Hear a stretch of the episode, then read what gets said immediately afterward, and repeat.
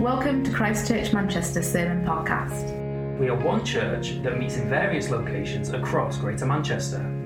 For more information about who we are and where we meet, please visit www.christchurchmanchester.com. Last week we started a new preaching series just for the month of January, in a book of the Bible that maybe you haven't heard taught on all that often. It's not one that comes around that much. But it's called the Song of Songs, or the Song of Solomon. And if you've opened your Bible ever randomly in the middle, there's a good chance you're in the right sort of area. So you might hit Psalms, you might hit Isaiah. But in between them, there's a tiny little book called Song of Songs that's 8 chapters long. And if you have read it, you'll know it's a bit different to some of the other books in the Bible, because it's not narrative. It's not just telling a story.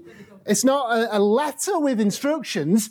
But it's poetry, and you start reading and you see all the imagery, and it feels quite deep and intense and evocative. And then you read it, and you're like, oh, it's not just any poetry, but it's romantic poetry. It's 8 chapters of a man and a woman sharing how they feel for one another. And you're like, hang on, what's this doing in the Bible? Like, why is this here? And through history, most of the commentators and teachers and scholars have said, yes, this is telling us something about this man and the woman and the way they felt about one another, but it's also giving us an insight into something else. It's like a portal to show us something of the love that God has for us, his people. Like the church in the Bible is called the bride of Christ. And so we see God's love for us, and we see the love that we are invited to have for him. So one of the people who writes about it, a guy called Julian Hardeman, has written a brilliant little book about Song of Songs, and he says, Jesus loves me with the passion of a man for a woman, and the Song of Songs illustrates this in extraordinary colours, scents and tastes. It's a music of words to set our souls on fire in response. I love that image, a music of words to set our souls on fire. That's what we're going for. We're not here just to learn a few facts and to have our minds grow, but we're here to have our souls set on fire with love for God. That's what we want to see happen. And so last week we started by seeing her desire for him, and we thought about, what is it to desire God? What is it to long for God? What is it to be passionate for closeness with God? Well, this week we're going to see something different. We're going to see how she feels about herself. We're going to see the self-image that she has and what he has to say about that. And my title today is You Are Beautiful, My Love. And I was thinking I might do that thing where I get you to turn to your neighbour and say, you are beautiful, my love. And then realised it would get all kinds of weird. So we're not going to do that unless you particularly want to. But these are the words that he says to her. In the song, this is what the groom, the lover, says to the beloved: you are beautiful, my love. But do you know what? She doesn't get it. She doesn't grasp it. It doesn't go in straight away. And that's not all that uncommon, is it? Have you ever been in a situation where you've told someone how amazing they are, you've complimented them, you've praised them, and you've told them things that are true, and yet they just don't seem to register it? It doesn't change the way they feel about themselves. That's widespread in our day, isn't it? I read this article on New Year's Day 2023 in The Guardian by Amelia Hill, and she wrote this, and I wonder if you recognise what she's talking about. I wonder if you've seen these things play out. She's talking about young people, and she says 3 out of 4 children as young as 12 dislike their bodies and are embarrassed by the way they look.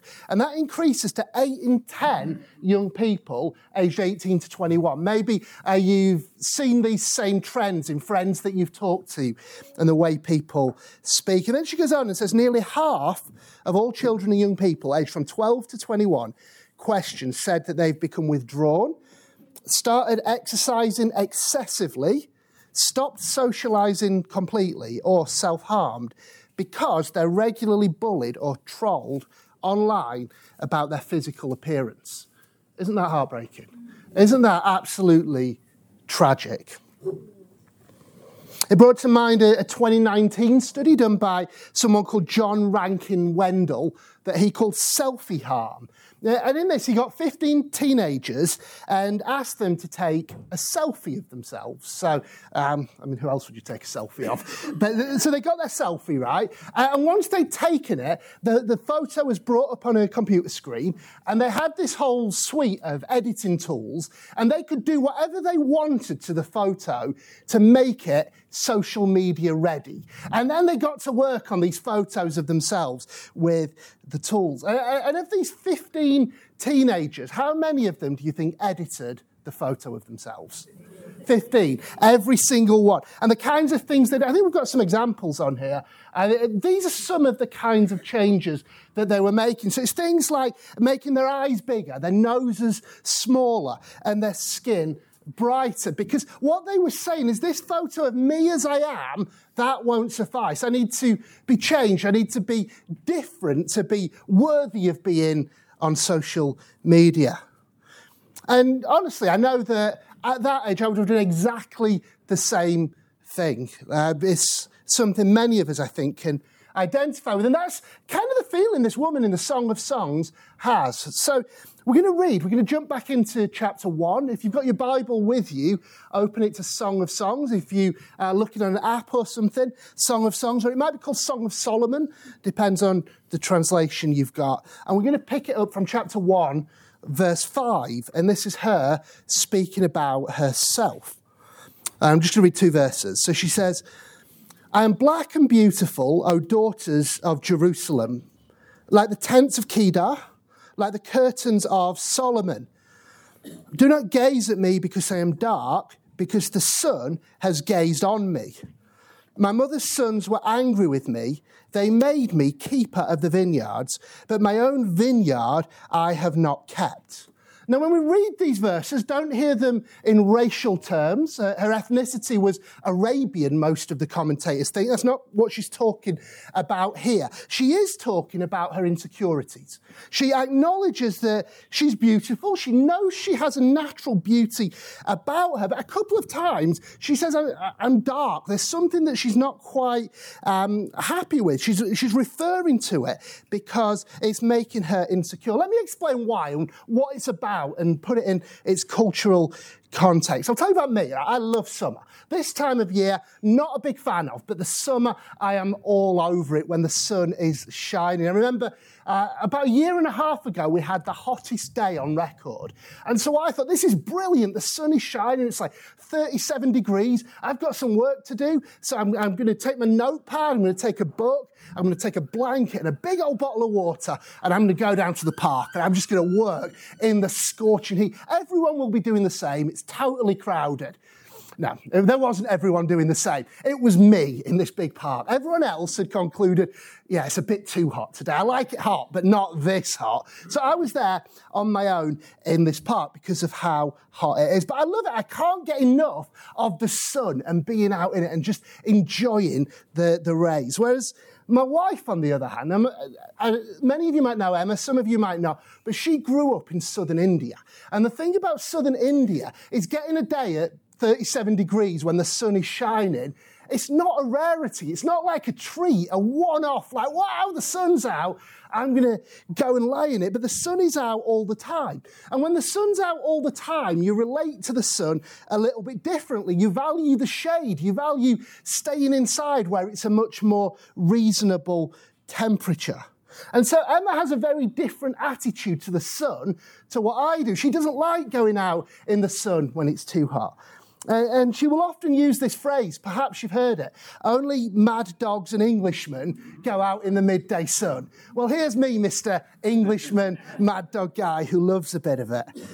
In fact, we've even had times on holiday where we're going to the beach and we've had to find the exact line where the shade starts. So we can sit next to each other, but I can be there sunbathing and Emma can be there reading her book in the shade. And we have to do that because we view the sun differently. Well, the Song of Songs was written in the Middle East. It was written in a hot place. It was similar to southern India in that way. And the culture was this. You go out in the sun when you have to, you don't do it through choice. And what that meant is the people who were richer, the people who were more privileged, they got to stay inside and have other people running around after them in the sun, whereas the people who were poorer, who had a lower status, had to go and often work outside or do the errands or whatever they needed to do. They needed to go out in the sun all the time. And so people who go out in the sun, obviously the sun will then burn the skin or tan the skin or whatever it will do to their skin. That's what was going on here. It was a marker that you were lower status. It was a marker that you weren't rich, you weren't privileged, you weren't highly thought of in that society. She says her brothers had made her the keeper of the vineyards. So she'd had to graft. She'd had to work outside long hours in the hot, scorching sun. And she said, so my own vineyard I haven't kept. I haven't had time to pamper myself. I haven't had time to take care of myself, to do all these beauty treatments you might be expecting. So when it comes to this love relationship, I'm just a bit insecure about how I'm looking. I've not been able to make myself look the way I would like to for you. So she's approaching full of insecurity. This bride, she sees herself as tarnished. And perhaps some of you resonate with that feeling. Perhaps some of you might feel the same way. This is a spiritual book, remember. We're thinking about our relationship with God. And maybe as some of you approach that relationship with God, you think, actually, I'm a bit tarnished here. I'm a bit blemished. There are reasons why I'm insecure coming into God's presence. Perhaps as you think about it, you'd say the same as she would say, do not gaze upon me because. And then you'd finish that sentence. Well, how would you finish that sentence? Do not gaze upon me because. Maybe what comes to mind is a particular mistake you've made in the past. Maybe there's something that you've done, and we know we all sin, but maybe you're thinking, yeah, but mine was a big one. Mine was a whopper. Do not gaze upon me because of this thing that I have done. It's tarnished me. It's affected me in a big way. Or maybe you're thinking of the ongoing struggles, not just the sin of the past, but maybe the stuff that you're struggling with now, the shame of getting drawn back into the same things again and again and again. Why can't I just shake this? Do not gaze upon me because of this. So perhaps it's not stuff that you're doing. Perhaps it's things that have happened to you. Perhaps you feel blemished or ruined or unwantable because of things that have happened in life. Do not gaze upon me because maybe it's the general chaos of having a life where you just know I don't have my stuff together. I'm a bit of a mess at the moment. Don't gaze upon me because of that. Or maybe you've faced rejections at the hands of other people. Maybe you've been dismissed. Maybe you've been treated like you're worthless and rubbish. And so, well, how could God love me if even other people just cast me aside? Maybe you identify with some of those teenagers from the article at the start, and maybe you don't like the way you look, or you don't like the way you sound, or you don't like where you've landed in life. And all of it piles on and makes you fearful for how other people might view you and how God might view you. Do not gaze upon me because I don't like what you'd see if you do. Or maybe it's just that you feel a bit ordinary. You're just normal. You don't feel like anything special. Why would he look upon me? I'm just an ordinary person. And this bride in the Song of Songs feels exactly the same as that. Let's flip to chapter 2 and the start of the chapter. And hear what she says about herself. She says, I am a rose of Sharon, a lily of the valleys. That sounds nice, doesn't it? That sounds beautiful. It's like, isn't that nice self-talk? Well, the thing about a rose of Sharon and a lily of the valleys, it's not that they're unattractive. There's nothing wrong with these. They're pretty enough as flowers go. But that's not the metaphor she's going for. She's picking the flowers that were all over the place. These were everywhere. They were 10 a penny. These were the most common flowers in that part of the world at that time. So it's like, yeah, I'm okay. I'm like a common daisy. That would be the English equivalent. She's not picking out something fancy and special. She's picking out something everyday and ordinary to compare herself to. Maybe you feel like that. Maybe you think, it's all right, I'm nothing special. There are other people who, if God was going to shower his love on someone, he'd shower his love on them, not on me. I can think of certain friends who are absolutely smashing it in their faith. God would love them. Or there are certain leaders who are at the front, who are singing, who are leading stuff, who are casting vision. Yeah, God would love them. Or maybe it's certain Christians you've seen on the internet, and it looks like they're completely bossing it, which is easy to do on the internet when people don't see the real bits of life, right? But maybe you look on people, well, yeah, God would love them. Not me, I'm just ordinary, right? But how does he respond to her? Let's read the next verse. He says, as a lily among brambles, so is my love among maidens. He's saying to me, you stand out. If you're a lily, great, but then everyone around you is brambles, so you still stand out. You are special to me. When I see you, my eyes are drawn to you. You make all the others pale into insignificance. I don't know if you've ever done the thing where you've seen a group photo and there are loads of people on it and there's someone you kind of fancy. Who do your eyes go to? You ignore all the others and they zoom in on the one who you like, right?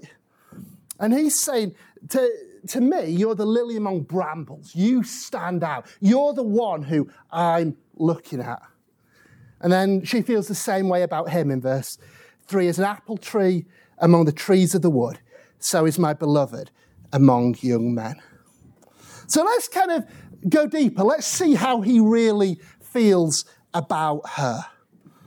And then we're going to jump in to chapter 4 in a minute. This is the poetry from their wedding day. So chapters 3 and 4 are all about their wedding. And this is like the speech that he gives. And as Jason Roach points out, a groom in his wedding speech doesn't pretend that his wife is just the same as every other woman. That would be a really awkward wedding, wouldn't it? If the groom was like, yeah, you're fine, like all the rest of them are. That would be terrible. He says that'd be ludicrous. Instead, he deliberately picks out those things that bring him joy and he celebrates them. And that's exactly what this groom does in the Song of Songs. And he does it using what's called a wasp. I don't know if you've heard of one of those before, WASF. This was a form of poetry that was common in the Middle East. And what he does is he basically praises every part of her from top to bottom. And he describes what he likes. And most of it is metaphor. So he's not trying to give us a physical representation of what she actually looks like. You know, if you tried to take these descriptions and do a drawing of her, it would be crazy. You wouldn't know what to put where. But he's trying to evoke feelings. So as we read it, just try and get swept up in how he feels. Don't worry about the strangeness of some of the metaphors, okay? So chapter 4 from verse 1. How beautiful you are, my love. How very beautiful. Your eyes are doves behind your veil. Your hair is like a flock of goats moving down the slopes of Gilead. Your teeth are like a flock of shorn ewes that have come up from the washing, all of which bear twins, and not one among them is bereaved. Your lips are like a crimson thread, and your mouth is lovely. Your cheeks are like halves of a pomegranate behind your veil. Your neck is like the Tower of David, built in courses. On it hang 1,000 bucklers, all of them shields of warriors. Your two breasts are like two fawns, twins of a gazelle that feed among the lilies, until the day breathes and the shadows flee. I will hasten to the mountain of myrrh and the hill of frankincense. You are altogether beautiful, my love. There is no flaw in you. Come with me from Lebanon, my bride. Come with me from Lebanon. Depart from the peak of Amana, from the peak of Senir and Hermon, from the dens of lions, from the mountains of leopards. You have ravished my heart, my sister, my bride. You have ravished my heart with a glance of your eyes. with one jewel of your necklace. How sweet is your love, my sister, my bride.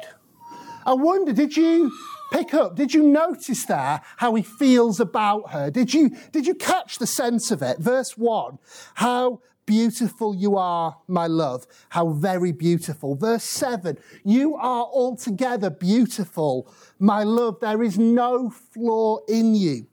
Verse 9, you have ravished my heart, my sister, my bride. Remember, this is a spiritual book, and we're reading it in a spiritual way. So these words that he speaks to her are the same words that Jesus will speak to his church, that he will speak to you and he will speak to me. How beautiful you are, my love. There is no flaw in you. You have ravished my heart.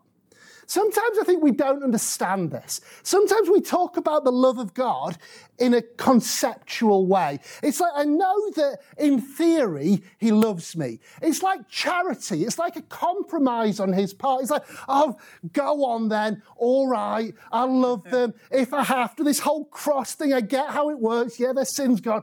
Fine. I love them. Happy now. We think it works like that. It doesn't work like that. We've got to understand that Jesus loves us, that he cherishes us, that he's delighted in us. He's the besotted groom. That's how he looks upon us. The one who's thrilled at his beloved. The one who looks and is like, wow, you're beautiful. There's no flaw in you. You've ravished my heart. That's what Jesus would say to you today. If you're a believer in this room, there's no flaw in you. I love you. You're beautiful. This is his beating heart for us. He loves you, not because it's compulsory, but because he absolutely adores you. He desires you. He rejoices in you. He loves the socks off you. Zephaniah speaks of God rejoicing over you with gladness, exulting over you with loud singing. That's his heart for you. That's what I want you to get this morning. Now, maybe you're sitting there thinking, well, that sounds nice. Is this one of those self-esteem talks then? Is that what we're doing? Is this a bit of a like, yeah, you're awesome, go you kind of message? And let me say this, right? Esteem, when it's based on the love of Christ for you, is not a bad thing, okay? Let's not be suspicious of that. But maybe your point remains. Maybe you'd say, look, you know those things that we listed earlier, the do not gaze upon me because? It's not like they're false. It's not like those things aren't in play. We have all sinned, and our sin does mar the image of God. And we see as we read the Bible, this isn't small. It's not trivial and insignificant. It says, if we claim to be without sin, we're deceived, and the truth is not in us. So that's true, the sin is there, and yet the heavenly bridegroom can and does say, you're altogether beautiful, there's no flaw in you.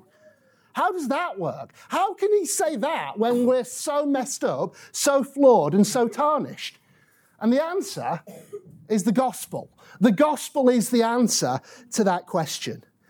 Charlie Cleverly helps us here. He says there are four reasons for this loving, positive assessment. First is the finished work of Christ.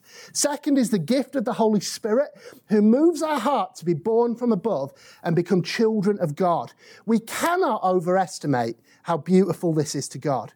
Third, the nature of God's personality, which is the Hesed covenant love of God for his people. And fourth, our destiny as his future bride. Let me just explain those four things briefly. So firstly, the finished work of Christ. This has been called the Great Exchange. So he went to the cross. He took all our sin, all our flaws, all our blemishes and tarnishment. He took it all on himself and he gave us his perfect, beautiful righteousness in exchange. In 2 Corinthians 5, it says, for our sake, he made him to be sin who knew no sin, so that in him we might become the righteousness of God. This is how he can say there is no flaw in you. What flaw could there possibly be in you when he's taken it all on himself and gone to the cross and had it crucified with him? What flaw could there be? He's taken it. He's given you perfect righteousness. Second one then that Cleverly points out is the gift of the Holy Spirit. This is the work that God's doing on the inside. He transforms us. He beautifies us. He makes us new.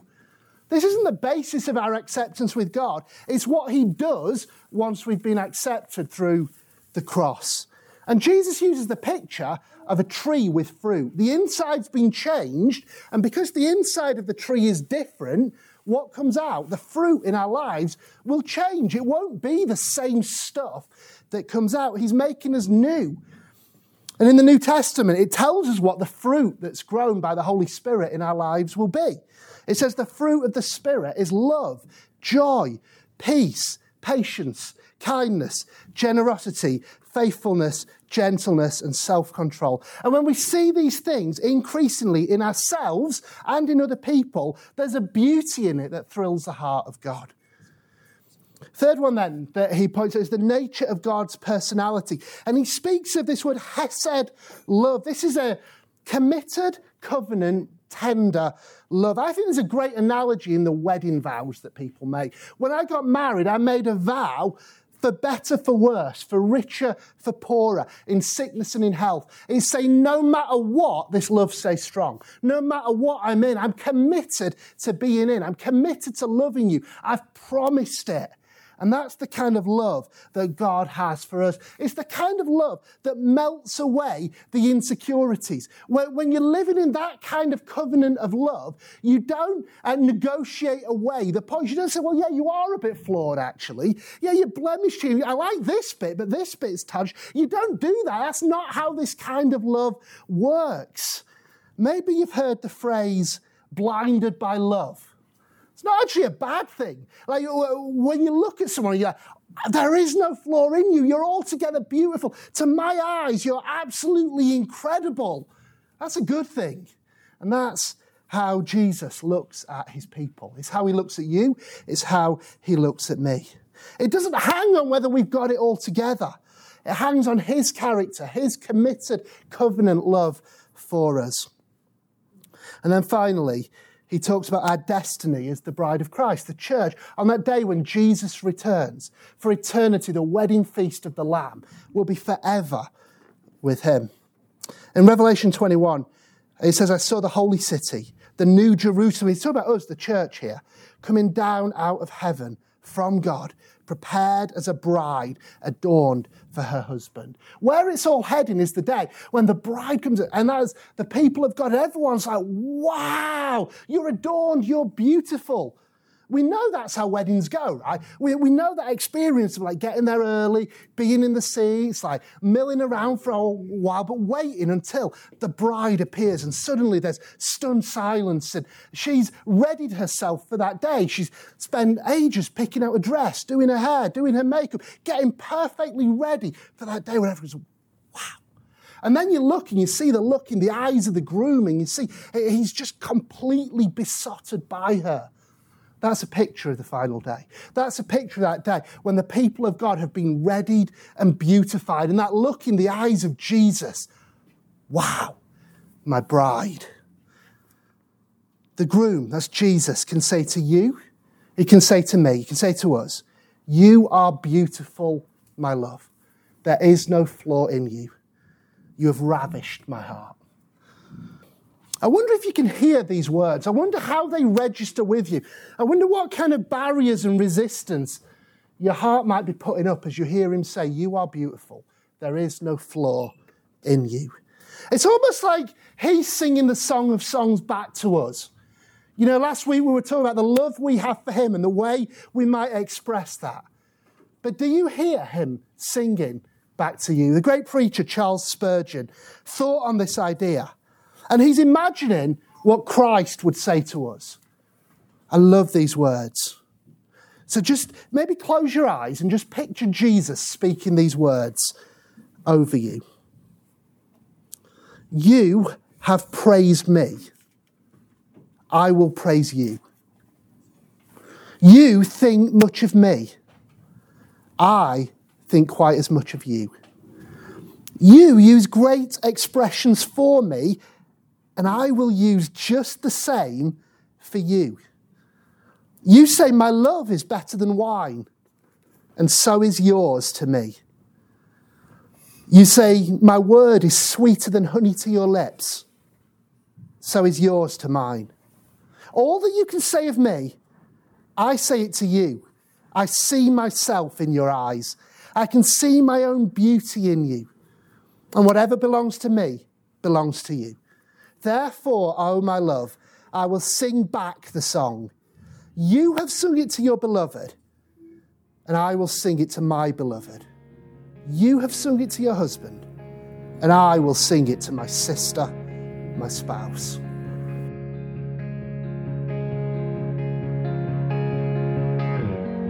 Thanks for listening. To explore this sermon or learn more about our church, please navigate to the links provided in this podcast description. From there, you can connect with us on social media, and you're welcome to check out the music links featured in this episode from our very own musicians. You can also discover current events and information about where we meet on Sundays and various groups or community projects that you can join in with. If you're interested in knowing more about us or wish to join us for one of our meetings, please reach out. Simply drop us an email at hello@ccm.org.uk. We look forward to connecting you.